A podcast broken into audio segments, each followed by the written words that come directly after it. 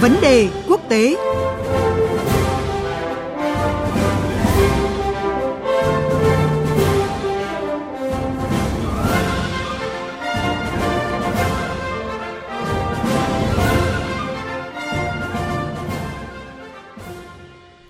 Thưa quý vị và các bạn, Indonesia đã chính thức bước vào mùa bầu cử với việc hoàn tất giai đoạn tiếp nhận hồ sơ đăng ký của các cặp ứng cử viên tổng thống và phó tổng thống.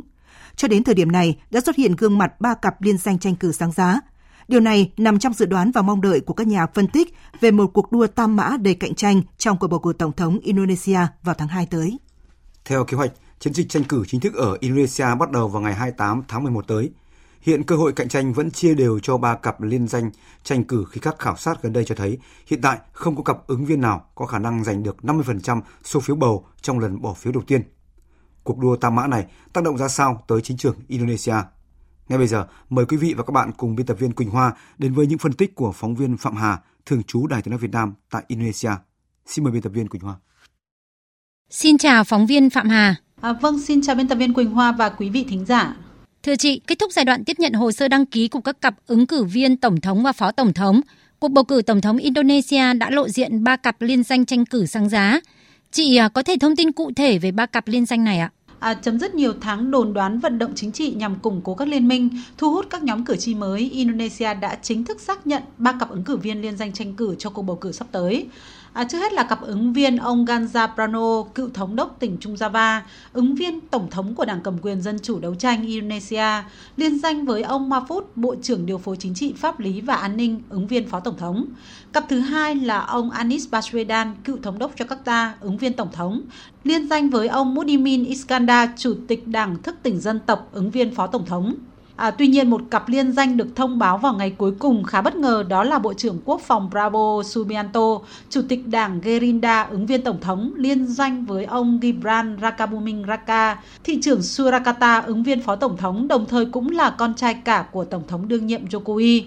À, những điểm đặc biệt của cặp đôi cuối cùng nhận được sự quan tâm của dư luận khi ông Prabowo Subianto lần thứ ba ra tranh cử và hai lần trước ông đều thất bại trước Tổng thống đương nhiệm Jokowi. Nhưng lần thứ ba lần này thì ông Prabowo lại là người liên danh với chính con trai của ông Jokowi. À, cuộc tổng tuyển cử năm 2024 cũng đánh dấu lần đầu tiên Indonesia ghi nhận ứng cử viên dưới 40 tuổi là ông Gibran, sinh năm 1987. À, trước đó, Tòa án tối cao Indonesia đã ra phán quyết các ứng cử viên dưới 40 tuổi có thể tranh cử nếu trước đó đã được bầu làm lãnh đạo khu vực, mở đường cho con trai Tổng thống Jokowi tham gia tranh cử. Hiện liên danh ứng cử viên Prabowo Subianto và Gibran đang sở hữu những lợi thế lớn khi nhận được sự hậu thuẫn của những cử tri ủng hộ Tổng thống Joko Widodo. Hiện ờ, dư luận Indonesia đang tập trung vào việc cặp tổng thống và phó tổng thống nào sẽ có lợi thế cạnh tranh ở một số tỉnh chiến lược, trong đó có Đông Java và Trung Java. Theo chị, ba cặp liên danh của cuộc bầu cử tổng thống Indonesia sẽ tính toán ra sao để thu hút các cử tri ở những địa bàn chiến lược này? Thưa chị Phạm Hà. Vâng thưa chị, hiện dư luận cũng quan tâm xem cặp ứng cử viên nào sẽ có lợi thế cạnh tranh nhất ở một số tỉnh chiến lược. À, trước hết là Đông Java, tỉnh lớn thứ hai của Indonesia. Khu vực này được coi là thành trì của NU, tổ chức Hồi giáo lớn nhất Indonesia. Trong số các cặp ứng cử viên hiện tại thì các ứng viên Phó Tổng thống Muhyiddin Iskandar, Chủ tịch Đảng thức tỉnh dân tộc và ông Mahfud, Bộ trưởng Điều phối Chính trị, Pháp lý và An ninh cùng với các ứng cử viên Tổng thống tương ứng à, được cho là những người nhận được sự ủng hộ cao trong tỉnh, trong khi cặp Prabowo Gibran không có nhiều lợi thế tại tỉnh này. À, trong khi đó thì tỉnh Trung Java, tỉnh lớn thứ ba của đất nước, trong nhiều năm qua đã là thành trì của đảng cầm quyền Dân chủ đấu tranh Indonesia, với cặp ứng viên là Ganja Mahfud.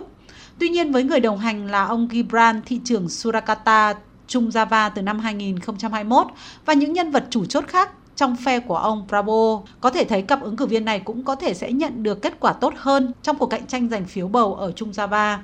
À, với sức trẻ của ông Gibran được đánh giá là có thể tạo ra hiệu ứng tranh cử tích cực thu hút cử tri cho Bộ trưởng Prabowo ở Trung Java. À, các cuộc thăm dò dư luận gần đây cho thấy cặp ứng viên Prabowo và Gibran đang ở vị trí dẫn đầu, trong khi cặp Ganja Mahfud bám đuổi xít sao, còn cặp Anis Mohamin tụt hạng ở vị trí thứ ba. Thưa chị, cuộc đua tam mã đầy cạnh tranh này sẽ tác động thế nào tới ờ, chính trường Indonesia khi cơ hội cạnh tranh vẫn đang chia đều cho ba cặp liên danh sáng giá? Theo kế hoạch chiến dịch tranh cử chính thức bắt đầu vào ngày 28 tháng 11 tới với việc các đảng sẽ đưa ra cương lĩnh tranh cử để thu hút cử tri.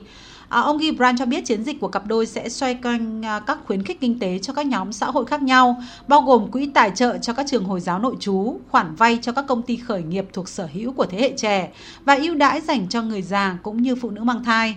Theo những đánh giá gần đây thì phong cách giản dị của Chủ tịch Đảng Gerida cùng với ấn tượng tuổi trẻ của thị trường Sukarata đang tạo ra sức hút lớn đối với những cử tri Gen Z. À, cặp ứng cử viên Prano Mafut được cho là đang ngày càng cải thiện số lượng cử tri ủng hộ, cũng có thể tạo ra sự bứt phá ngoạn mục. Ông Ganja Prano, 54 tuổi, là chính trị gia cấp cao của đảng có số lượng thành viên nhiều nhất trong Liên minh cầm quyền. Uy tín của ông Ganja cũng mở rộng hơn một phần là nhờ các chiến lược vận động tích cực trên mạng xã hội như là TikTok, Instagram à, và trước đây là Twitter. Chính trị gia này cũng được cho là sẽ tiếp tục triển khai các chính sách quan trọng của Tổng thống Jokowi À, đứng ở vị trí thứ ba trong các cuộc thăm dò dư luận, song cặp ứng cử viên Anis Baswedan và Modi Min đang đưa ra nhiều chiến lược nhằm đảo ngược tình thế. Cương lĩnh bầu cử chính thức của liên danh này là sự tiếp nối các chính sách hiện hành, bao gồm phát triển cơ sở hạ tầng, công nghiệp chế biến khoáng sản và xây dựng hệ sinh thái xe điện. Hiện các kết quả đánh giá mới chỉ là thăm dò và sẽ có sự dao động khi các đảng chính thức chiến dịch tranh cử à, vào ngày 28 tháng 11 tới. Với các cuộc khảo sát gần đây thì nhiều nhà quan sát cũng đề cập khả năng không có cặp ứng viên nào giành được 50% số phiếu bầu trong lần bỏ phiếu đầu tiên. À, điều đó có nghĩa là Indonesia cũng có thể sẽ phải bước vào cuộc bỏ phiếu tổng thống vòng 2. Xin cảm ơn phóng viên Phạm Hà với những phân tích vừa rồi.